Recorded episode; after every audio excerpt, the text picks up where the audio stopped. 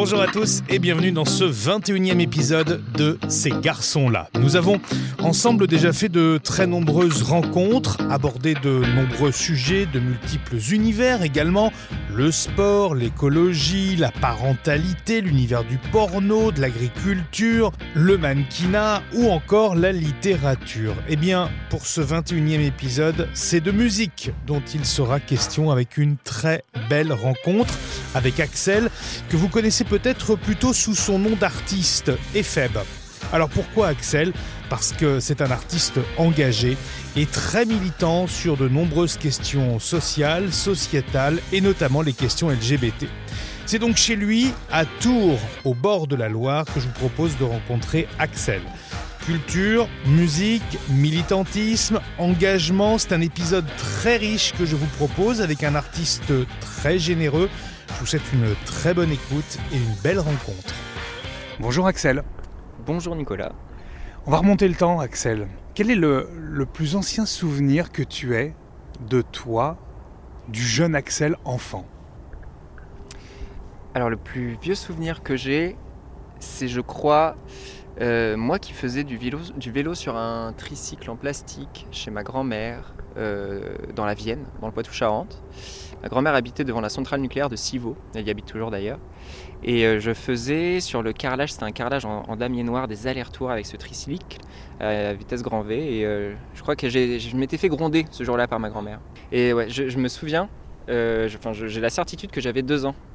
Mais euh, je sais pas d'où je tiens cette certitude. Ça veut dire que tu étais plutôt un, un enfant turbulent, agité ? Pas vraiment. J'avais peut-être un peu d'énergie à revendre, mais hum, je grimpais pas mal aux arbres, je faisais des choses, mais j'étais pas vraiment le, l'archétype de l'enfant turbulent à l'école. J'étais plutôt réservé, plutôt dans mon coin, plutôt... Hum, j'avais des difficultés à intégrer des groupes, des groupes d'amis, je pense, et j'étais beaucoup dans l'imaginaire. Donc euh, j'étais pas vraiment un enfant turbulent, mais j'ai découvert plus tard qu'il y avait euh, probablement pas mal d'énergie que j'avais, euh, que j'avais bien intégrée au fond de moi et que j'avais, et qu'en fait j'aime euh, utiliser, euh, dépenser euh, physiquement. Mais à l'époque, euh, j'avais plutôt tendance à être un petit peu dans mon coin. Hein.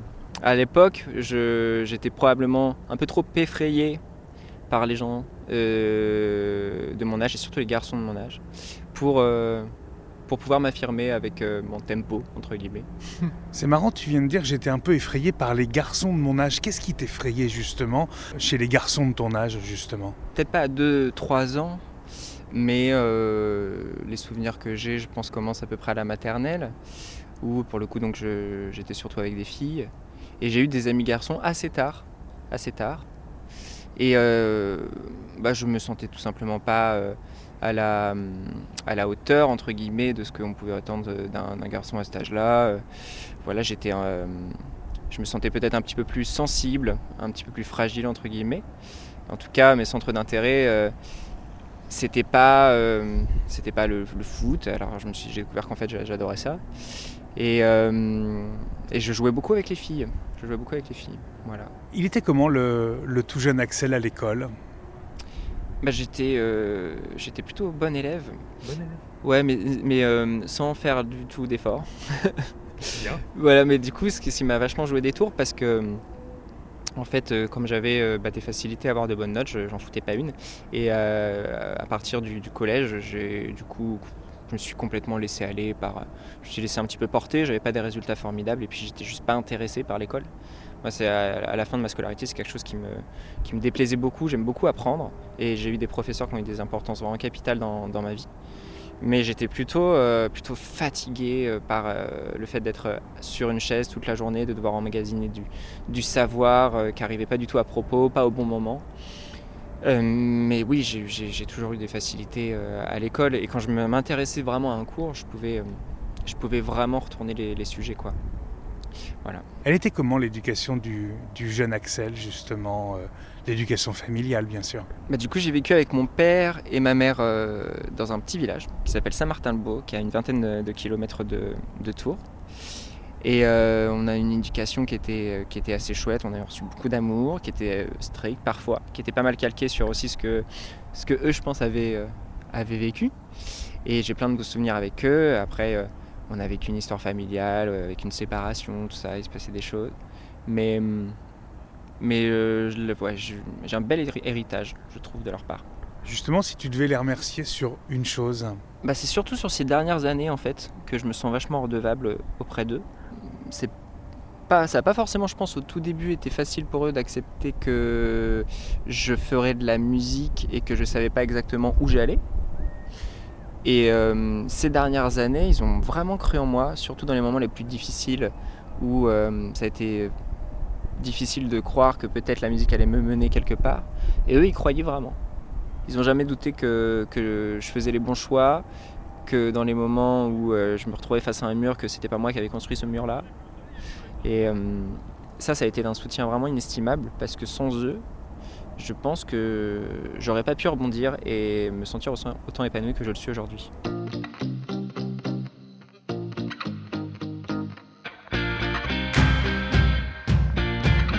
Tu as parlé d'un petit village au bord de la Loire. On est justement là, au bord de la Loire. Quelle importance elle a, cette Loire, dans, dans ta vie? Tu continues d'y habiter, tu y as grandi juste à côté. Ça, ça, elle, elle a imprimé quelque chose dans, dans ce que tu es maintenant, voire même peut-être artistiquement. Elle a, elle a été vachement présente ces dernières années. D'ailleurs, dans le dernier disque là, que j'ai produit, que je vais sortir, il y a une chanson qui s'appelle « La Vague ». Et au final, je me suis rendu compte, après coup, en l'écoutant, qu'elle parlait de tout le, le temps que je passais au, au bord de la Loire, à lire, à courir et à, à penser. Alors moi, j'ai grandi du coup Saint-Martin-le-Beau, c'était entre le Cher et la Loire. On n'était pas en bord de Loire, mais euh, je passais pas mal de temps dans le Cher. D'ailleurs, je faisais du théâtre, on jouait des pièces euh, le long du Cher l'été, on se jetait dans le Cher du haut des ponts. Et euh, l'eau, ouais, c'est, il euh, y a quelque chose de, qui nettoie, qui nettoie le corps et qui nettoie un peu l'âme aussi quand on est au bord de l'eau. Et euh, j'aime énormément le bord de Loire. Je passe beaucoup de temps euh, à y marcher. J'aime beaucoup aller en Boisse, par exemple. Et il y a quelque chose qui, qui fait partie un peu de moi, quoi. Je me vois mal habiter dans une ville dans laquelle il n'y aurait pas un fleuve, et un fleuve un peu sauvage, quoi. Pour moi, la Seine, ça compte pas, par exemple. Tu vois, quelque chose euh, dans lequel euh, il y a des animaux, et dans lequel il y a des îles où on peut se balader. Euh. Enfin, ouais, la Loire est, est super belle. À partir de quel moment tu penses que tu as été très sensibilisé aux arts en règle générale? Alors moi, je me suis senti très très très très attaché à tout ce qui était culturel assez jeune, et pour autant ma famille était, alors ils étaient euh, amateurs de musique, mais ils n'étaient pas du tout connaisseurs. C'est-à-dire, on allait au cinéma voir plutôt des films de divertissement, on n'allait pas au théâtre, on allait assez peu au concert, mais ma mère était investie dans l'harmonie du village, et on allait dans, ces, on allait dans cette union musicale. On, il y avait quelque chose de très associatif, de, d'un peu communautaire. Mon père écoutait assez peu de musique finalement, mais il aimait ça. Et moi, très tôt, je crois que, honnêtement, c'est la télévision pas mal qui m'a... J'ai été très très intéressé par tout l'univers pop. Euh... Voilà, quand j'étais petit, j'étais fan de Laurie et tout, mais... mais j'étais pas fan de Laurie parce que c'était Laurie. Enfin, j'écoutais vraiment sa musique, quoi. Je connaissais ses albums par cœur, j'étais intéressé. Et alors, évidemment, après, ça s'est développé sur plein plein d'autres artistes. Et puis, j'étais aussi très très... J'étais beaucoup lecteur et, euh, et je regardais beaucoup de films, mais j'étais très fan d'Harry Potter en fait. Et ça, ça a été un truc, mais pour moi, absolument f- euh, fondamental, Harry Potter, dans ma vie. Parce que comme j'étais un enfant assez, assez solitaire, je me suis plongé corps et âme dans Harry Potter, et à, à tel point qu'à un moment donné, il y avait quasiment que ça pour moi qui, qui avait de l'importance, quoi. Genre, tout était, tout était, euh, tout tournait autour d'Harry Potter. J'ai fait des folies pour Harry Potter. J'ai fait beaucoup d'avant-premières, j'ai dormi trois jours dehors par exemple, une fois pour euh, assister à la, même pas au, au, à la projection du film, mais au tapis rouge d'Harry Potter à, à Londres. Et donc pour pouvoir parler aux acteurs, pour pouvoir parler à J K. Rowling, l'autrice d'Harry Potter. Et euh, j'ai fait ça cinq fois. Et euh, j'ai vu par exemple les derniers films au cinéma, je l'ai vu euh, sept ou huit fois. Et j'ai lu les livres euh, de nombreuses fois. Et en fait, je, j'ai souvent été comme ça, assez obsessionnel sur les choses que j'aimais, euh, même musicalement et euh, je crois même euh, euh, humainement, amoureusement. Je suis quelqu'un qui, ouais, qui, qui vit les choses vraiment de façon très, très, très forte et très sensible. Très entière. Ouais, ouais, ouais, très entière. Peut-être un peu trop parfois. J'ai du mal à créer de la distance entre ce qui m'arrive et ce que je ressens, entre ce qui se passe dans le monde et, euh, et ce que je ressens, ce qui fait que j'ai de plus en plus tendance à en fait euh, me désintéresser de ce qui se passe euh, dans le monde. Adolescent, euh, il était comment Axel? euh, il a fait beaucoup d'allers-retours, je crois, dans sa tête. Entre quoi et quoi ? J'étais euh, un, un coup, alors j'adoptais beaucoup par mimétisme les styles de certaines personnes, je me cherchais énormément, je cherchais sans arrêt l'approbation des, des gens. Et je crois que j'étais un peu perdu. Il y a eu une période de ma vie où j'étais un adolescent tout à fait euh, à peu près euh, classique, entre guillemets, dans le sens où euh, j'étais avec mes copains, on traînait dans les vignes, euh, et cetera. Et en fait, euh, j'ai eu un espèce de revirement euh, à un moment donné où je me suis rendu compte que à la fois j'avais beaucoup de sensibilité et aussi alors que j'aimais les garçons. Donc ça, ça a été euh, pour moi une grosse difficulté, une grande difficulté. De, alors je, c'est quelque chose que je savais au fond de moi depuis bien longtemps, depuis peut-être mes dix onze ans, mais que j'ai accepté de formuler seulement à partir de mes quatorze quinze ans. Et, euh, et il a fallu, ouais, il a fallu ensuite euh, essayer de le vivre le plus sereinement possible. Sachant que moi j'étais quelqu'un de très amoureux, sans arrêt amoureux. Et ouais. Et donc il fallait, euh, moi ce que je voulais le plus au monde à cette époque-là, c'était... Euh, c'était être aimé, quoi. Et j'avais la certitude à cette époque-là que ça, ça n'allait sans doute pas arriver. Et que ça, que, que ça allait être un fardeau. Voilà. J'ai, j'ai été très angoissé avec ça. Et, euh, et au final, ça a pris plusieurs années avant que ça devienne quelque chose qui fasse partie de ma vie et qui soit putain... Euh, un poids que ça, mais je crois que ça a laissé des traces beaucoup parce que je me suis, je me suis mis énormément de poids sur les épaules avec ça et puis le monde m'en a mis aussi un petit peu, mais j'ai pas été, j'ai pas été si secoué par les gens à cause de ça, mais, mais quand même. Qu'est-ce qui fait que tu t'en rends compte à dix ou onze ans ? Bah, y a quelque chose qui fait que, que t'es sensible à des détails chez les garçons et, et tu sais pas vraiment ce que c'est qu'une attirance, qu'un désir ou aucun sentiment amoureux à cette période-là. Mais euh, moi, j'ai des flashs, par exemple, de garçons dont j'étais amoureux à cet âge-là. Et souvent, c'est euh, des scènes de rigolade, par exemple. Tu vois, des, des sourires ou des taches de rousseur, ou évidemment euh, les séances euh, de sport après dans les vestiaires où il y a quelque chose, moi, qui me fait, enfin, tu vois, qui, qui m'émeut, qui m'émoustille vachement, et je sais pas trop formuler ce que c'est. Et il y a aussi, en fait, le fait que tu te sens en décalage sur un certain nombre de choses. Alors déjà, quand on commence à parler des filles... Moi, je sortais avec beaucoup de filles, mais je le faisais vraiment parce que en fait, j'avais des facilités à sortir avec des filles, parce que comme je faisais de la musique et tout, j'étais un peu populaire et que, en plus, j'avais des sujets de conversation avec les filles, ce qu'avaient pas forcément les garçons hétéros à ce moment-là. En fait, toutes les filles voulaient sortir avec moi, et moi, je le faisais parce que, euh, d'une certaine façon, j'accumulais un petit peu des points de, pop- de popularité, mais euh, mais j'étais pas du tout. Euh... Non, enfin, je veux dire, moi, je me forçais à embrasser les filles, clairement. Il y, y a eu une fille, je crois, avec avec qui j'ai vraiment eu un sentiment amoureux. Euh, au collège, mais sinon tout était vraiment, je me sentais sans arrêt mal, j'avais mal au bide et tout, et quand j'ai vraiment compris que, que j'aimais les garçons et que je suis tombé amoureux d'un garçon et que je l'ai formulé dans ma tête, ça m'a complètement débordé, c'était pour moi une souffrance absolue, je, je, pensais, à, je pensais qu'à ça tout le temps. Et puis il y a quelque chose aussi dans la façon d'incarner en fait ma position de garçon, quoi, qui, qui était vraiment très difficile.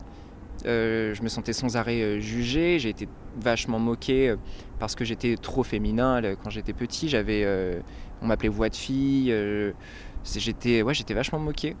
T'en as souffert de ça ? Bah ouais, bien sûr, bien sûr. Et, mais, les, les enfants sont, sont difficiles. Mais je, je, je crois pas que, que ils, ils prennent énormément de plaisir finalement à, à être méchants, ils se rendent pas toujours compte en fait de ce que ça crée comme dégâts. J'ai pas mal bossé avec les enfants et souvent en fait quand ils se rendent compte ils sont vraiment désolés. Mais, euh, mais oui, ça, ça, laisse, ça laisse des traces importantes. Euh, moi c'était voix de fille, c'était euh, personne ne voulait jouer avec moi, euh, surtout sur tout ce qui était sportif, et, et puis j'étais bizarre. En fait je disais souvent des trucs un peu décalés euh, et en fait je crois, c'est, c'est bizarre, mais je, j'ai eu l'impression que les autres s'étaient rendu compte que j'étais homo avant que moi-même je m'en rende compte. Alors que les gens faisaient des blagues là-dessus, alors que moi-même j'avais pas du tout formulé ça. Mais, mais dans ma façon d'être aux gens, ça leur laissait penser que ma sensibilité était telle que j'étais forcément homo. T'aurais aimé pouvoir en parler, t'aurais aimé peut-être euh, qu'on t'en parle plus tôt, être euh, entre guillemets mieux informé ? Bah en fait, ce qui, ce qui a vraiment, vraiment changé entre euh, l'époque où j'ai grandi, donc c'est-à-dire les années quatre-vingt-dix, début deux mille, et aujourd'hui, c'est qu'à l'époque, Euh, les questions queer n'étaient absolument pas évoquées dans les médias mainstream, voire dans quasiment aucun média. Et donc, euh, on n'avait aucun, aucun référentiel. Moi, en fait, dans mon esprit, déjà, je ne savais pas que ça existait. Et quand j'ai commencé à apprendre que euh, les personnes L G B T existaient, euh, c'était toujours par le biais de blagues ou alors de « on dit » ou de « oh, il paraît que euh, hey, les homos, ils font ça par le cul » et tout, enfin, des trucs comme ça. Et puis après, ça avait violent, commencé... Ça. Bah, bien sûr, ouais. Et puis c'était surtout, en fait, toujours dans un rapport sexualisé et jamais amoureux. Et moi... Honnêtement, j'ai, j'ai, je leur dis, mais j'étais vraiment très amoureux, quoi. J'avais vraiment besoin de tendresse, en fait, avant tout. Et puis après, il y a eu euh, les téléréalités et tout. Donc on était dans une espèce de forme un peu outrancière de, de, de vivre une sexualité queer. Caricaturée. Ouais, ouais, ouais. Après, moi, je suis complètement OK avec le côté, euh, comme on dit, un peu faux-folle et tout. C'est, c'est pas, ça me posait pas un problème en soi, mais c'était, en fait, une, une, c'était une façon homophobe de mettre euh, les personnes queer à l'écran. Parce que c'était que ça, en fait. Et c'était, euh, et c'était toujours pour en rire. Je pense que c'était moqueur, vraiment. Je me souviens des gens dans Secret Story ou quoi, dans Next, c'était toujours la folle et c'était, euh, c'était la folle méchante, quoi, tu vois. Vicieuse, machin et tout. C'était, et c'était quelqu'un qu'on adorait détester, tu vois. Et c'était pas du tout euh, euh, quelqu'un euh, à qui on avait envie de s'identifier. Tu vois. Et donc moi, j'ai, moi je, je cherchais quelqu'un... Euh, un personnage et tout, j'ai, j'ai, j'ai cherché beaucoup et j'ai, j'ai commencé à me retrouver euh, au lycée dans les films de Xavier Dolan par exemple, tu vois, euh, ou dans euh, l'histoire d'Arthur Rimbaud, éventuellement dans certains trucs de Mylène Farmer, mais qui encore était même pas ouvertement euh, sur le sur queer elle-même, enfin tu vois, qui, qui, qui, qui jouait avec l'imaginaire queer. Mais il n'y avait pas de... Moi, je suis assez heureux que des euh, meufs comme Angèle, par exemple, aujourd'hui, tu vois, euh, soient là euh, à dire qu'elles sortent avec des meufs euh, et euh, être euh, au hit parade et faire des feats avec Damso. Enfin, je trouve que c'est, c'est vraiment bien. Et tu vois que les gamins, aujourd'hui... Euh... Alors après, le, la communauté queer a aussi... Euh... Ouais, il y a plein, plein de choses qui se disent, qui se font. Moi, des fois, ça me dépasse un peu, je t'avoue. Mais en... Qu'est-ce qui te dépasse ? Bah, y a des, euh, y a une certaine façon en fait qui est devenue quasiment identitaire chez certaines personnes de vivre en fait euh, leur militantisme queer, une espèce de performance en fait du militantisme, une façon d'exister en fait au monde beaucoup et euh, en vrai je pense que c'est quelque chose qui, qui apporte, qui va apporter beaucoup de positifs, mais parfois pour être au sein de cette communauté tu te sens euh, de façon, non mais tu te sens un peu perpétuellement agressé par des gens qui euh, Qui, qui sont en fait euh, nos alliés quoi. Mais ça c'est vraiment en fait c'est plus une question de caractère des personnes. Simplement dans le militantisme et que ce soit queer ou d'ailleurs politique aujourd'hui c'est souvent celui qui euh, gueule le plus fort qui a la parole et euh, en fait c'est pas toujours euh, la personne euh, la plus réfléchie. Et euh, je suis pas du tout le seul à, m- à me sentir parfois un petit peu euh, fatigué euh, par le militantisme dans le milieu L G B T ou ailleurs. C'est, je pense que juste c'est notre société qui est de plus en plus polarisée et euh, du coup de plus en plus fatigante. Tu as toi-même été par divers moyens très militant. Sur, alors sur le milieu queer, ouais un peu. Et ça je l'ai, ça, je l'ai fait un peu malgré moi en fait et je me suis rendu compte que très vite, euh, en tout cas avec Éphèbe, dans l'esprit des gens c'était un projet, euh, c'était un projet queer quoi. C'était un projet gay euh, et donc on m'a foutu dans cette case là mais en fait que moi j'assumais complètement et ça a été assez difficile d'un, un peu d'en sortir mais bon, j'ai tout fait pour, hein. Je m'appelais Éphèbe, premier clip je me travestissais euh, dans un cabaret, je me foutais à moitié à poil sur scène euh, donc je l'ai cherché aussi quoi mais, euh, mais, mais oui en fait a, moi je faisais, je faisais juste des concerts quoi, des chansons dans lesquelles je parlais euh, de, de, de, mon me, de mon mec ou, ou de l'homophobie etc et ça marquait les gens et en fait ils me parlaient après de... Surtout, euh, par exemple, j'avais fait euh, des centres de vacances et en fait, il y a une femme qui était venue me voir en me disant « Mon fils, il est comme vous » et tout. Et elle en avait à moitié chialé et tout. Je me souviens de ça. Après, j'ai fait aussi beaucoup de concerts dans les milieux queer et euh, des milieux vraiment de grande liberté où on pouvait faire ce qu'on voulait, être, être qui on voulait sur scène et dans le public. Donc, j'ai, ouais, j'ai fait partie de, de ça. J'ai mis les, les questions queer sur scène et tout. T'as eu le sentiment d'être utile à ce moment-là ? hmm. Bah, j'étais vraiment pas du tout le premier à le faire, donc j'ai pas eu l'impression, j'ai quand même un petit peu entre guillemets enfoncé des portes ouvertes.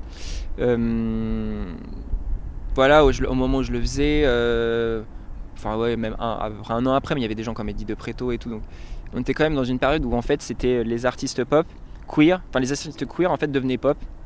Et, euh, et, et moi je me sentais du coup à ma place, et Christiane de Queens aussi, tu vois, tous ces, tous ces gens-là. Et euh, ouais, en vrai j'ai, j'ai été, la plupart des dates que j'ai faites C'était quand même des dates où je venais pour, pour euh, foutre l'ambiance ou alors raconter ma vie et tout. Mais il y a eu des moments où j'ai fait des, des concerts auprès de gens euh, qui n'étaient pas du tout sensibilisés aux questions queer. Et là où il s'est passé des trucs vraiment importants. Ouais. Ouais, ouais. Et, et, et en vrai, il y en a eu beaucoup. Il y en a eu beaucoup.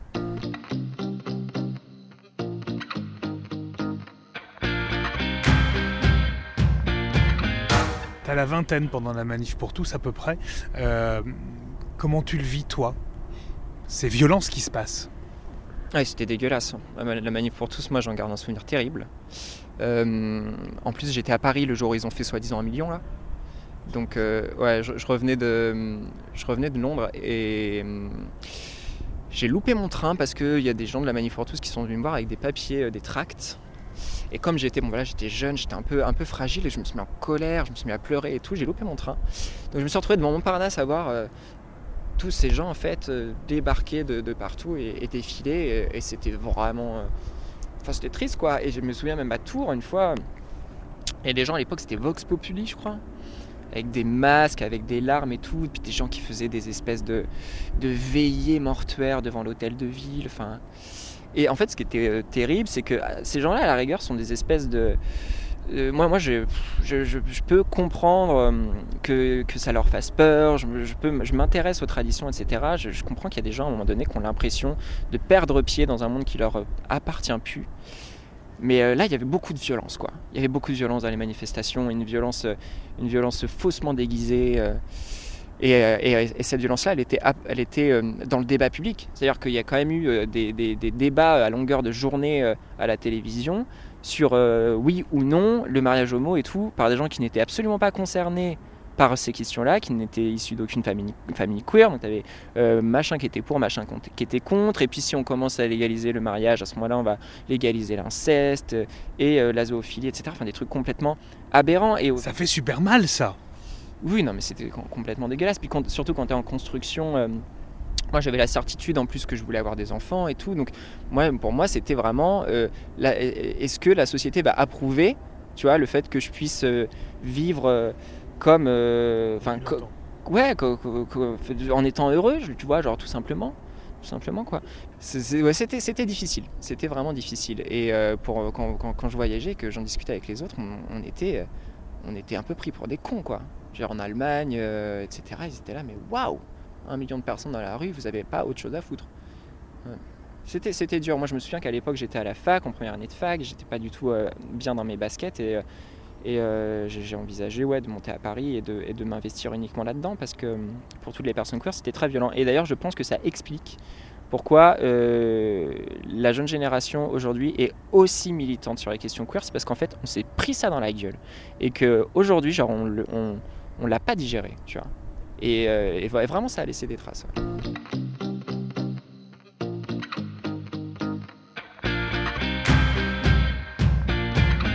Tu viens de dire deux mots. Tu as parlé de train, tu as parlé de voyage. C'est quelque chose qui fait énormément partie de ta vie. Des voyages nombreux. Euh, t'es un petit globe-trotteur, en fait, Axel. Bah, fin, euh, j'aimerais bien plus, quand même. Hein. Je sais pas si... Qu'est-ce euh... qui te bloque ? Qu'est-ce qui te limite ? Bah, le, le temps... L'argent, longtemps, longtemps l'argent a été, a été un problème. Euh, j'aimerais, j'aimerais avoir le courage et en même temps, j'ai pas envie de laisser derrière moi un certain nombre de choses. Mais des fois, j'aimerais euh, faire comme les auteurs que je lis qui traversent euh, l'Himalaya à pied ou ce genre de choses. Mais t'aimerais le faire, ça, ça. Ouais, c'est, c'est des choses qui font rêver, mais, mais en même temps, il faut voir tout, tout ce à quoi on renonce quand on fait des choses comme ça. Là, avant-hier, j'ai rencontré... Euh, quelqu'un qui marchait à Tours, qui était parti de Santiago de Compostella et qui allait jusqu'au Cap Nord en Norvège à pied, qui passait par Tours et qui avait en fait tout laissé derrière lui. On est allé, on a passé trois heures ensemble alors qu'on se connaissait pas. On s'est juste croisés à la piscine du lac. Et euh, ça m'a donné ouais, des envies folles. Alors voyage un petit peu. Je suis allé aux États-Unis avec Éphèbe pour faire des, des concerts. J'ai joué dans des endroits complètement euh, loufoques et je me suis bien baladé en Europe parce qu'on a cette chance euh, en France d'être euh, à la d'avoir à notre portée en fait euh, des cultures, des populations très différentes. Comme par exemple, tu as tu parlais de l'Allemagne. J'y suis allé mais pas très longtemps, mais j'avais passé oui à l'époque euh, juste après la Manif pour tous euh, quelques jours, semaines, je sais plus à Berlin et, et puis j'avais pris le, le train, j'avais traversé euh, un peu l'Europe de l'Est, j'étais allé à Bucarest, j'étais allé à Athènes. et à Tel Aviv. Et j'avais une grosse curiosité euh, pour... Euh, je faisais du coach surfing à l'époque, je sais pas si tu vois ce que c'était cette communauté. À l'époque ça existait encore ce, ce concept. Ça existe encore, tu sais. Bah, le coach surfing, est fi- c'est fini, c'est, c'est fini, c'est mort. Ouais, ouais, le, le, le site... Euh...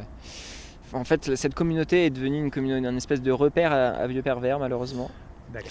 Donc, euh, elle s'est un peu éteinte d'elle-même et puis elle était entretenue, en fait, par ses membres qui, euh, aujourd'hui, ont trente-cinq ans et des enfants et n'ont pu... Euh, Ils peuvent plus. Ne, ne peuvent plus accueillir. Ça fait partie de ta construction d'artiste, ça, les voyages. Je pense à celui aux États-Unis par exemple, parce que tu pars sans quasiment rien aux États-Unis. Enfin, faut quand même le faire. Ouais, là, les États-Unis, c'était euh, vraiment, euh, quand j'y repense, euh, un, un peu débile. Je pars avec euh, quasiment rien. Enfin, j'avais un sac avec mes petites affaires et puis un ordinateur, un petit clavier, de rien du tout. Et l'idée, c'était euh, de faire des concerts dans des clubs et de jouer, de jouer, de jouer. J'avais été sur Google, euh, je, j'avais dessiné un voyage. Alors, je faisais New York, Washington, Miami, Nouvelle-Orléans, Las Vegas, Los Angeles, San Francisco. Et voilà, un mois et demi, ce qui est assez court. Et euh, l'idée, c'était voilà, de faire des concerts. En fait, j'avais un, un référentiel des art- d'artistes qui avaient fait ça. Euh, La Femme avait fait ça. Un artiste comme Yann Wagner. Et il m'avait dit, mais aux États-Unis tu joues comme tu veux. Les gens, ils s'en foutent. Et moi, je... C'est vrai bah, c'est un peu vrai, ouais, ouais. Ouais, ouais. Tu trouves des dates euh, assez facilement. Moi, j'ai trouvé six dates. Euh... Mais dans quoi dans, dans, dans quel type de lieu? Bah, j'ai joué dans des trucs euh, vraiment très différents. Alors, à New York, j'ai joué dans un club de jazz. Mais t'as euh, joué quoi dans un club de jazz? Mais j'ai joué de, à l'époque je faisais de la new wave en français quoi. Ouais. Donc, euh, Donc c'était... t'as chanté en français à New York dans un club de jazz. Ouais ouais ouais, ouais c'était trop bien. Je, je, en plus le, genre, le, le club quand je suis arrivé était euh, complet. Il y avait un artiste ah ouais de soul qui jouait, qui jouait magnifiquement bien. J'étais là, mais putain mais qu'est-ce que je fous là? Et je suis arrivé après. Tu donc, t'es pas dit je vais me faire, je vais me faire huer quoi? Bah, je me suis dit, je suis tellement décalé en fait que, que ça peut que. Enfin, je, je, si j'avais peur, mais je voyais bien que les gens étaient ivres en plus. Donc, donc j'ai, j'ai commencé à jouer. Alors, moi, c'était. Et alors, tout de suite, les gens se sont mis à danser et tout. Et, euh, et puis, pour eux, c'était exotique. Tu vois, il y a ce truc très. Ouais, c'était français, les Daft Punk, euh, Justice, La Vie en Rose, tu vois, et voilà, la French Touch et tout. Donc, tu fais de l'électro en français, pour eux, t'es tout de suite élégant, quoi. Ouais. Et, euh, et donc, ils, sont, ils ont kiffé. Après, j'ai joué à Washington, j'ai joué dans une espèce de, de, de, de moitié de maison de retraite. Enfin, je sais pas trop ce que c'était, mais j'ai, j'ai joué pour deux personnes. Miami, j'ai joué dans une, une teuf, euh, dans un loft, euh, truc hyper hype. Euh, à Los Angeles, j'ai joué dans une soirée queer avec des drag queens. Euh, dans un club je, je, je, qui s'appelait comment ça s'appelait The Short Stop et c'était pas du tout prévu, je les ai contactés deux jours avant mais viens et, et j'avais que trois quarts d'heure pour jouer au final, j'ai joué une demi-heure je crois et c'était vraiment une, une ambiance hyper hyper forte mais c'est des villes qui sont immenses, enfin, j'ai fait que des villes très très très grandes et en fait t'as forcément beaucoup beaucoup d'opportunités de, de jouer tu vois et il y, y a beaucoup de lieux par contre je cherchais pas à être payé aussi. Ce qui, ce qui fait la différence, tu vois, tu, tu viens, tu dis t'es français, tu veux jouer, bah tu joues en fait. Et pour moi, c'était très formateur parce qu'en plus, j'avais une grosse liberté sur ce que je jouais. Je m'en foutais. Et euh, en revenant, j'avais plein d'idées. J'avais très envie de m'influencer de, du son américain et tout. Et ça a donné finalement des morceaux comme Orage, en fait, qui, ont, qui, ont allé, qui sont allés chercher des influences un peu R and B, euh, que, que j'avais pas du tout avant sur mon premier disque, qui était très, très français, très hérité, années quatre-vingts, Étienne Dao et tout. Donc ça, ça a été pour moi, enfin en vrai, je... il y a eu un peu trois périodes dans Éphèbe, ça c'était vraiment le commencement de ma deuxième vraie grosse période sur Éphèbe. Donc des influences euh, presque mondiales, américaines, mais le voyage il t'apporte autre chose que des idées musicales, il t'apporte aussi probablement une ouverture sur le monde et ça c'est aussi important pour un artiste. Tu parlais de Tel Aviv, tu parlais de toutes ces villes-là, elles sont euh, prodigieusement ouvertes. Oui, et plus ça, plus je ne veux plus voyager en ville. Ah oui. Mm. Parce que, en fait, je trouve euh, que dans beaucoup d'endroits, bah, les villes se ressemblent quand même beaucoup. Et j'ai pas le sentiment d'être dépaysé euh, plus que ça si je vais à Berlin, à Londres, à New York, tu vois, ou à Paris. Parce que, bah, on est quand même dans une culture qui est très mondialisée. Oui. Et, euh, tu y retrouves des influences européennes ? Oui, bah, occidentales. Enfin, tu vois, il faudrait que, que, que je voyage plus dans le sud. Et on tourne autour des, des, des mêmes musiques, on parle anglais, euh, on bouffe un peu la même chose, et cetera. Et surtout, je crois que ce qui me nourrit le plus et ce qui favorise vachement les rencontres aussi, c'est le temps. En ville, on est tout le temps en train de courir après quelque chose. Et là, pour avoir été en Islande, mais même si j'ai fait le gros touriste, eh ben j'ai... j'ai pris en fait le temps d'apprécier le paysage, de ressentir quelque chose qui était un peu une autre atmosphère. Et plus ça va, plus en fait c'est la nature euh, qui, qui me donne envie de voyager. Là j'avais un projet, euh, on verra, ce sera mais putain, je vais aller au Kamtchatka qui est en Russie, donc on verra plus tard. Compliqué, hein. Mais euh, mais il y aura, y aura d'autres choses. Là je vais aller en Écosse le mois prochain. Comment tu voyages ? Seul, avec un sac à dos, ou c'est très préparé, au contraire, à plusieurs ? Assez préparé, je suis pas encore... Euh, trop indépendant. Euh, là, j'ai entamé euh, le chemin de Saint-Jacques de Compostelle en partant de Amboise parce que je me suis, j'ai compris que, que la marche me nettoyait et j'avais envie de faire quelque chose qui soit soldé par une espèce de, enfin, une espèce de petite victoire avec l'idée du chemin, l'idée de l'objectif. Et aussi, euh, j'aimais beaucoup dans le chemin de Saint-Jacques cette idée d'héritage, tu vois, tu marches dans les pas de centaines, de milliers, de millions de personnes qui l'ont fait avant toi, tu fais des rencontres, il y a une quête spirituelle aussi qui se fait dans Saint-Jacques, même si je ne suis pas particulièrement, euh, euh, j'ai une éducation catholique, mais je ne suis pas dans la pratique catholique, mais je suis vachement intéressé par, euh, par Dieu, et euh, je ressens beaucoup de paix euh, spirituellement quand je marche sur ce chemin. Et, et voilà, donc je me suis lancé là-dessus et ça je, je tiens vraiment à le faire seul. Donc pour l'instant, euh, comme j'ai eu peu de temps, je suis allé seulement jusqu'à, je sais pas combien, j'ai dû faire deux cent cinquante bornes. Et euh, donc là je repars la semaine prochaine jusqu'à Saintes. Ensuite je fais Saintes, les Pyrénées et toute la partie espagnole en deux mille vingt-trois. Ce qui représente euh, du coup euh, une petite trotte au total. Et, euh, et ça je le fais ouais, seul, en dormant euh, en, en bivouac. Je lis beaucoup des auteurs comme Sylvain Tesson ou des gens qui sont vraiment dans la rupture avec, euh, avec la ville, euh, qui refusent le monde moderne. Alors moi, je ne suis pas dans, ce, dans, dans cet état d'esprit-là, mais je comprends toute la joie vraiment euh, c'est, c'est, c'est limpide et sincère quoi, qu'ils éprouvent en fait, tu vois, à juste laisser le temps passer, filer et, et être dans la nature, et être juste vivant dans l'instant, quoi. Mais la marche, oui, c'est quelque chose... Euh, vraiment de fondamental en fait, on se rend pas compte que hum, ça fait partie normalement de notre condition de, d'homme, de singe, tu vois, d'être tout le temps en, en mouvement et je pense vraiment que notre cerveau fonctionne pas de la même façon et d'ailleurs il y a des gens qui ont écrit euh, là-dessus, il euh, y a un, un américain qui s'appelle Henry David Thoreau et qui écrit tout le temps là-dessus, sur la marche et sur, le, sur comment est-ce qu'on on est beaucoup plus vivant en fait quand on est, quand on est dans le mouvement. À la fois ça permet de penser, euh, c'est, c'est, ça permet de voir. Et moi je me rends compte aussi de ce que c'est que mon pays en fait en le traversant un petit peu à pied quoi. Tu vois, on... tu, tu, tu, tu le vis pas de la même façon quand tu es dans ta voiture et tout. Là tu, tu vois comment les gens habitent. Tu vois, moi par exemple il y a un truc qui m'a frappé en traversant là le Poitou-Charentes, même si j'ai pas fini. C'est dès que je, dans, que je vais dans un cimetière, je me rends compte du nombre de veuves qu'on a par exemple. En fait ça c'est un truc que, que je trouve terrible, mais euh, la plupart des femmes décèdent vingt ans après leur mari, tu vois. Et donc en fait je, tra- je, je traverse des villages dans lesquels ils sont en train d'installer la fibre, en fait la pharmacie a fermé, tu vois. Et, et, et je vois des gens qui sont... Je, enfin, je, je comprends euh, la défiance qu'ont les gens vis-à-vis euh, de, de, de, de, des représentations qu'on a euh, à la télévision, au gouvernement et tout. Il y a des gens qui sont laissés, quoi. Et en même temps, il y a beaucoup de beauté. Il y a beaucoup de beauté chez les gens, beaucoup de générosité. Et puis juste... De dignité ? Ouais, de, de, de simplicité aussi. On, on, sent, on se sent bien quand on va un petit peu dans les petites villes ou dans les villages, et cetera, que ouais, il y a des gens qui manquent de, de considération, ça c'est sûr, et que hum, la façon d'être représentée euh, dans les médias, et cetera, elle est un peu biaisée, quoi. Ça a été flagrant pendant les Gilets jaunes, je veux dire, on a fait euh, une représentation des Gilets jaunes, sur les, surtout sur les premières semaines de mobilisation, qui était absolument affreuse, qui était caricature à la mort. En fait, c'est que les gens qui faisaient les sujets, euh, qui animaient les émissions, ne comprenaient pas, ne comprenaient pas euh, l'état de solitude dans lequel les gens des milieux périurbains et euh, ruraux étaient, quoi. Et en vrai, quand tu, quand tu marches un petit peu... Euh, ben moi, j'ai, j'ai pas, j'ai pas traversé la France, quoi. J'ai, j'ai, j'ai juste fait quelques étapes, mais tu le, tu le, tu le sens, tu le sens vraiment, quoi. Et c'est pareil dans les, dans les cités. Enfin, euh, voilà, c'est, j'ai, là, les populations qui, qui ont la parole sont quand même des gens qui vivent pour la plupart en ville et qui en général vivent bien, quoi.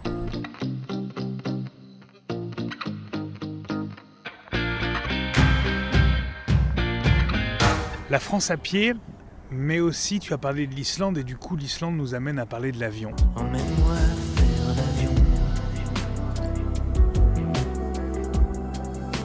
Emmène-moi vers l'avion. Dépasser l'horizon. Qui sait où va l'avion? L'avion qui est aussi un titre. Extrait de ton dernier E P. Pourquoi l'Islande d'ailleurs pour le clip? Alors l'Islande, c'était un endroit dans lequel j'avais envie d'aller depuis longtemps et j'y suis allé avec Jérémy Frémont qui m'a aidé à écrire ce disque et on avait tous les deux beaucoup de fantasmes sur l'Islande. Une terre désolée, une terre avec beaucoup d'eau, avec des éléments qui sont très forts et quasiment quelque chose de... de divin, c'est cette terre volcanique qui grouille vraiment sous les pieds. Où il y a, faut, faut, faut, faut imaginer les geysers, les, les sources d'eau chaude. C'est plein d'énergie. Oui, c'est, c'est, c'est, c'est, c'est sidérant. Puis c'est, il n'y a pas de végétation, il n'y a pas de culture. Il y a des prés un peu, mais quand, quand te, tu prends la voiture et que tu t'éloignes un petit peu de Reykjavik, ce que tu fais très vite, en fait devant toi c'est des étendues désolées de, de roches volcaniques, de sable noir. Euh, ou de glace, c'est hyper revivi- vivifiant. Et quand je suis revenu, euh, euh, à, quand on est arrivé à Paris et à Tours, moi j'avais l'impression que les rues étaient, étaient toutes petites, alors qu'on est parti même pas deux semaines, quoi. Mais euh, on avait envie d'immensité, et c'était, je pense, en, c'était en réaction à ce qu'on avait vécu pendant le Covid. Moi, la, l'avion, du coup. Euh, Je l'ai écrite pendant le Covid, ouais. Pendant le premier confinement, que je pensais bien vivre et qu'au final je n'ai pas bien vécu. Pourquoi tu l'as pas bien vécu? Qu'est-ce qui s'est passé? Ben moi j'étais, euh, entre guillemets évidemment, j'étais très angoissé par euh, ce que le Covid faisait euh, aux, aux, aux gens qui étaient malades, mais le, le fait que le monde s'arrête, moi à l'époque, ça m'a fait vachement plaisir. Je me, en fait, il faisait beau, tu vois, je me suis dit, ok, les gens en fait, vont se rendre compte que dans notre rythme de vie, il y a quelque chose qui ne fonctionne pas, et on va, bon, pas du tout, hein, mais en fait, ça, au, non, bout de trois, au bout de trois jours, je me suis dit que non, absolument pas, évidemment, rien n'allait changer. Mais à l'époque, j'y croyais un peu, et, je, et comme on avait du temps à s'accorder, ça a ravivé certaines passions, notamment la lecture et le sport. Je me suis mis à courir une heure par jour parce que j'avais le droit de courir une heure par jour, ce que, ce que, ce que je ne faisais pas avant. Et donc bon, ça a été bénéfique pour ça et en fait ça a été trop long. C'est-à-dire que je, je, je pensais que ça allait être euh, la fin du confinement, comme la Coupe du Monde, tu vois, et que tout le monde allait être dehors, fêter ça et qu'on allait plus en parler. Et en fait j'avais pas du tout conscience à l'époque que deux ans après, on serait encore en train de se foutre des cotons-tiges en pif et euh, de créer du coup... Euh, de mettre des masques. Voilà, de mettre des masques et puis du coup euh, de t'es vacciné, t'es pas vacciné, machin, et que ça allait en fait laisser autant de séquelles dans, dans nos sociétés, ces histoires-là, quoi. Et euh, au final, le premier euh, confinement, bon, je l'ai vécu en appartement euh, avec mon copain. Et c'était assez difficile en fait d'être tout le temps euh, ensemble et de ne pas avoir de nouvelles choses à se raconter de jour en jour. Tu vois. En fait, on s'est, ouais, on, je me suis rendu compte que j'étais pas fait pour euh, pour être à l'intérieur. Et donc l'avion, en fait, je l'ai écrite un soir où euh, j'étais euh, sur mon lit euh, euh, avec euh, la fenêtre ouverte et tout, et j'avais eu cette mélodie qui était venue dans l'après-midi là. C'était une des rares fois d'ailleurs où une mélodie vient, c'est, ça n'arrive jamais normalement. Et j'ai commencé à écrire cette chanson et c'était vraiment sur, euh, sur échapper à l'enfermement. Donc c'est quelque chose de très littéral et en même temps il y avait, euh, une, j'avais besoin de m'échapper de moi-même ouais. À ce moment-là. Il fallait que quelqu'un euh, me prenne par la main et me sorte de, de, cette, euh, de, ce, de, de cette angoisse-là de, de, de, dans laquelle j'étais. Euh, psychologiquement. Ce qui, c'est quelque chose aussi qui arrive très régulièrement. On a tous des phases dans lesquelles on se sent enfermé dans nos ruminations. Et, euh, et là, je supplie quelqu'un qui vienne me chercher pour ça. Et que si jamais il ne vient pas, je risque de tomber par la fenêtre, quoi. C'est, c'est à la fois, à la fois quelque chose sur, euh, sur euh, la, le fait d'avoir besoin de quelqu'un et, et quelque chose sur le fait d'avoir besoin de sortir. Voilà. Et l'Islande, pour répondre à ta question, en fait, on n'est pas parti pour tourner le clip de l'avion à la base. Ça s'est fait comme ça. Ouais, c'est, on, on est parti pour faire des images pour autre chose. Et en fait, euh, on s'est rendu compte que pff, on avait de quoi clipper l'avion et que c'était mieux comme ça. Et du coup, ça, ça a donné ça. Il y a aussi un titre euh, qui vient de sortir, extrait de cette E P, c'est Le Feu. On joue avec le feu.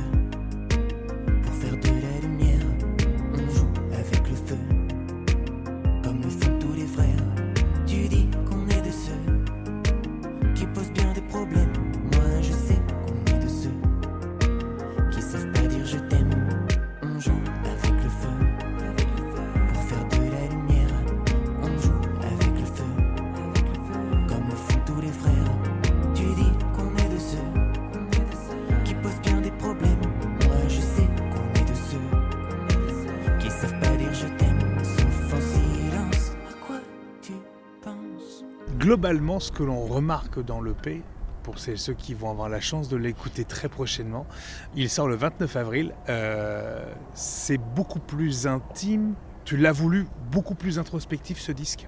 Oui, j'ai même, en fait j'ai même voulu faire quelque chose de complètement nouveau. C'est-à-dire qu'à l'époque, j'ai, quand j'ai commencé à, à l'écrire, euh, pour moi c'était pas Éphèbe, j'avais un autre nom.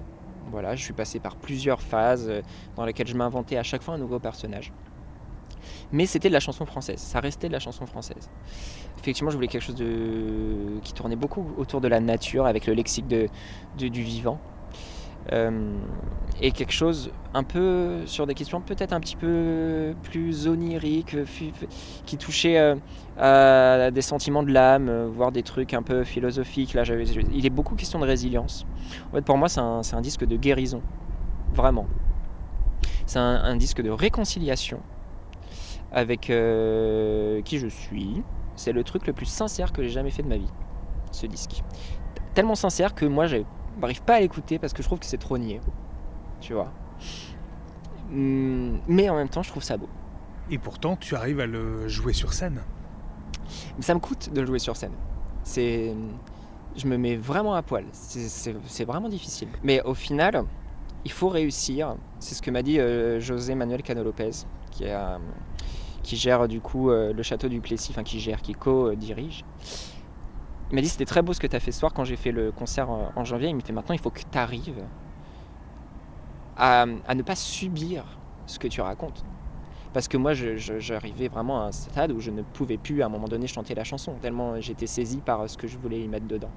Et en fait il faut se créer des espaces dans lesquels en fait tu... c'est ce que tu vas raconter, tu as une image mentale par exemple, tu vois, si je chante l'avion, je vais penser à l'Islande, et cetera. Alors c'est pas la chanson la plus émouvante que, que, que j'ai, mais si par exemple je raconte euh, une relation amoureuse, il faut pas foutre ses tripes sur la table et chialer parce qu'on est malheureux. Il faut raconter cette histoire, quitte à imaginer quelque chose de différent et être maître de ce qu'on raconte. Et c'est vraiment pas facile, c'est, c'est, c'est quelque chose de, que moi j'ai encore vachement de mal à saisir.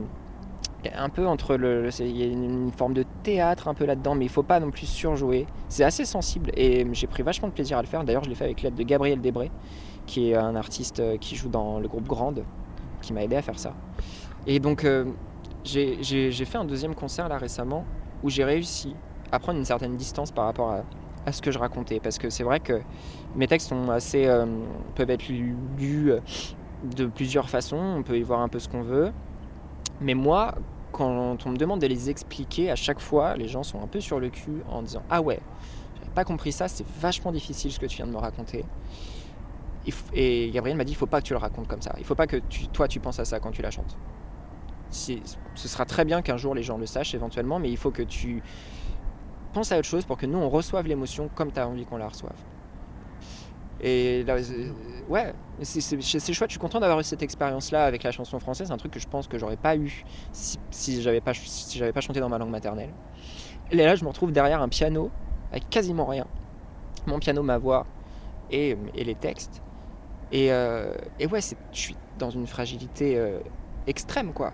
C'est-à-dire que si les gens n'aiment pas, c'est difficile parce que tu, tu, ils n'aiment pas, ils aiment pas ce que tu as mis au plus profond de toi, quoi.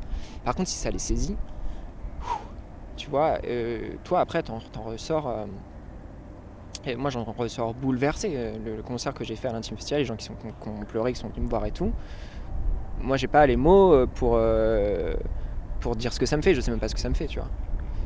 Mais c'est, c'est très intense, c'est très, c'est très beau.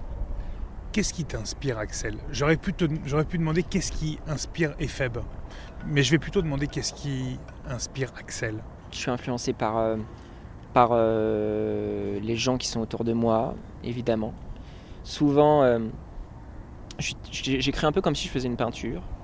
En général, il y a un mot qui vient, une idée, une couleur, euh, euh, et ensuite je la développe. Et souvent, je ne sais pas de quoi je parle avant d'avoir fini le texte et lu plusieurs fois le texte. Et, et j'y trouve en général euh, un sens très particulier et très personnel, mais après l'avoir écrit. Et, et, Étienne Daho dit, dit la même chose. Il dit que souvent, il découvre en fait le sens de ses chansons après les avoir écrites. Et, euh, une chanson qui s'appelle « Comme le soleil » par exemple. Tu viens du soleil et moi du froid, et j'ai peur pour nous. Si l'avenir vient à manquer, alors souviens-toi.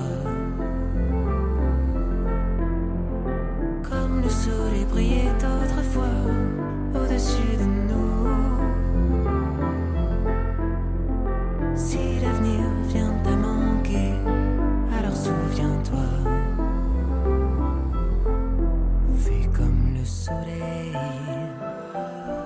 C'était une chanson que je voulais lumineuse, que je voulais euh, nourrissante, tu vois, euh, que je voulais vraiment euh, comme un, un peu un feu de joie euh, à l'intérieur.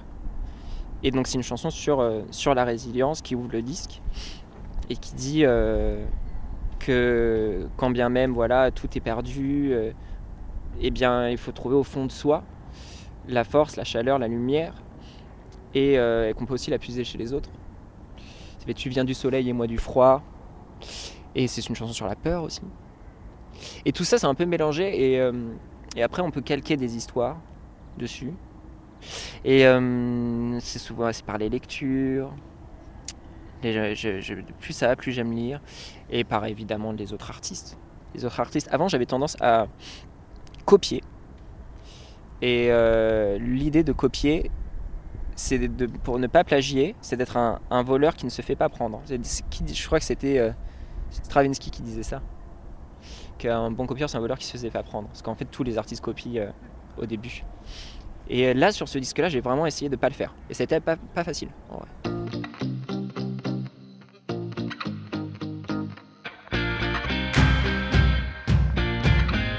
Dernière partie de ce podcast, le prochain voyage. L'Écosse. Hmm. Le prochain disque. Bah, j'en ai plusieurs, je sais pas. Je, je, ce sera probablement un disque de musique électronique, de remix d'artistes féminins. Le prochain tatouage. Ce sera probablement un bateau qui vole. Et Dieu dans tout ça? Dieu, oh putain. Euh, Dieu, oh. C'est encore très, très en construction tout ça. C'est très intime. C'est récent. Euh, assez. Assez. Je crois que ça fait euh, peu de temps que j'ai vraiment formulé que sans doute je croyais en Dieu. Euh, sans savoir exactement en quoi je croyais, j'ai toujours été attaché un peu à, à la prière et tout, mais via le, le, le, le silence, euh, une certaine forme méditative. Euh, je, je trouve beaucoup de joie euh, et de bonheur dans l'idée qu'il y a quelque chose qui me dépasse et qui est la force de vie du monde, la force d'amour du monde, et dans la reconnaissance que j'éprouve pour cette chose-là. Et euh, je crois que ça, je crois que j'appelle ça Dieu. Une cause pour laquelle tu aimerais t'engager? J'étais assez euh, l'année dernière particulièrement engagé sur euh, les questions sociales, euh, notamment en opposition à la réforme chômage. Euh, j'ai eu une grosse expérience de militantisme via l'occupation du Grand Théâtre de Tours, qui a été une expérience pour moi bouleversante. Non, moi je regrette qu'on ne parle pas plus dans la campagne des, euh, des inégalités euh, économiques, en fait, de qui a le fric et euh, comment ça se fait qu'il soit aussi mal partagé. C'est-à-dire qu'avant la guerre en Ukraine, le sujet numéro un, c'était quand même l'immigration, quoi. Ça, c'est un truc de ouf. Alors là, du coup, l'immigration, c'est beaucoup moins à la mode parce qu'on accepte d'accueillir, et heureusement, euh, des réfugiés ukrainiens. Et ça ne te choque pas qu'on accepte euh, globalement d'accueillir des réfugiés ukra- ukrainiens et pas des réfugiés syriens, par exemple? Il y aurait des bons et des mauvais réfugiés? Ben, bien sûr que ça me choque, mais ça ne me surprend pas du tout. Enfin, ça ne me choque pas dans le sens où euh, je le savais déjà. Je, je, j'ai, j'ai pas, ça n'a pas du tout été très long, mais j'ai été un petit peu proche euh, de l'association Utopia cinquante-six pour laquelle je faisais euh, quelques trucs. Et on voit bien les difficultés qu'on avait quand même euh, à loger euh, des, des mineurs isolés euh, qui venaient euh, de pays euh, ouais, du Maghreb ou du Moyen-Orient ou d'Afrique centrale et tout, quoi. Euh, qui soit venaient de pays en guerre, soit de situations familiales absolument désastreuses, et cetera. Tu vois. Mais évidemment, le, le, le, en fait, c'est... un truc qu'on nous apprend aussi en école de journalisme, j'avais fait une école de journalisme, c'est la question de la... Euh, c'est une espèce de loi de proximité, en fait. C'est-à-dire si euh, la personne qui arrive, sur, euh, qui arrive chez toi, euh, elle te ressemble, en fait, tu vas te sentir beaucoup plus près de ces, euh, de ces tracas, euh, et de ces problèmes. Et donc, comme ils ont, comme il y a une, un mode de vie en Ukraine qui est à peu près similaire au nôtre, qu'on comprend à peu près, à peu près, euh, les enjeux politiques de ce qui se passe en Ukraine, et qu'on est clairement sur un parti pris, et puis aussi que ce sont des blancs, et ben là on, on accueille à bras ouverts alors qu'on ne comprend pas. En vrai, la plupart des gens ne comprennent pas ce qui se passe au Moyen-Orient, pas du tout, et on, et on a du mal à, à, à, à prendre position sur qui sont les gentils, qui sont les méchants, pour, pour être très, très caricatural. Et puis voilà, c'est des Arabes, et donc les Arabes ils peuvent se taper sur la gueule, on s'en fout un peu, quoi. C'est pour, c'est une révolte. Bah ouais, carrément. Moi j'ai vu des, des jeunes... Euh, dans une détresse absolue, quoi, et, euh, et c'est et le, et alors qu'ils sont censés être pris en charge par le département, à l'époque ils l'étaient pas, quoi. Et t'hallucines, et il neige, et euh, et t'as vingt gamins euh, dehors, et euh, les flics te demandent de, de, de plier les tentes à neuf heures, et, et t'as le droit de les de, de, de les réinstaller quand il fait nuit, parce que en fait les, les passants, faudrait quand même pas que les passants voient des tentes dans, dans le parc du Sanitas. Enfin, il s'est quand même passé ça à Tours, c'est quand même un truc de fou, quoi. Et enfin voilà, non, les Arabes, les Noirs, ils peuvent, ils peuvent se taper dessus et émigrer, on s'en fout. Et, et moi, ça me rend ouf que c'est, ça pu être le sujet, euh, que ça ait pu être monté en épingle par des espèces de bourgeois soi-disant anti-système qui en fait incarnent le système dans sa version la plus crasse. Donc Zemmour et Le Pen particulièrement, et puis bah, Pécresse pareil, euh, et même les centristes. Et ça, ça, ça me met vraiment en colère. Ça me met en colère parce qu'ils font leur peur euh, sur des peurs. Euh, et ils se, ils se font de l'argent. Ils se font de l'argent. C'est, mais c'est, moi, je trouve ça très très grave. Ça me met très en colère. D'ailleurs, j'ai décidé de ne plus regarder la télévision, et cetera. Si tu avais un message à faire passer, c'est le mot de la fin. Bah, il y a beaucoup de choses euh, à dire au monde et aux gens. Alors, euh, non, mais je vais me dire à mon, à mon chéri que je l'aime. Et merci, Axel. Et merci à toi, Nicolas. C'était avec plaisir. Merci beaucoup.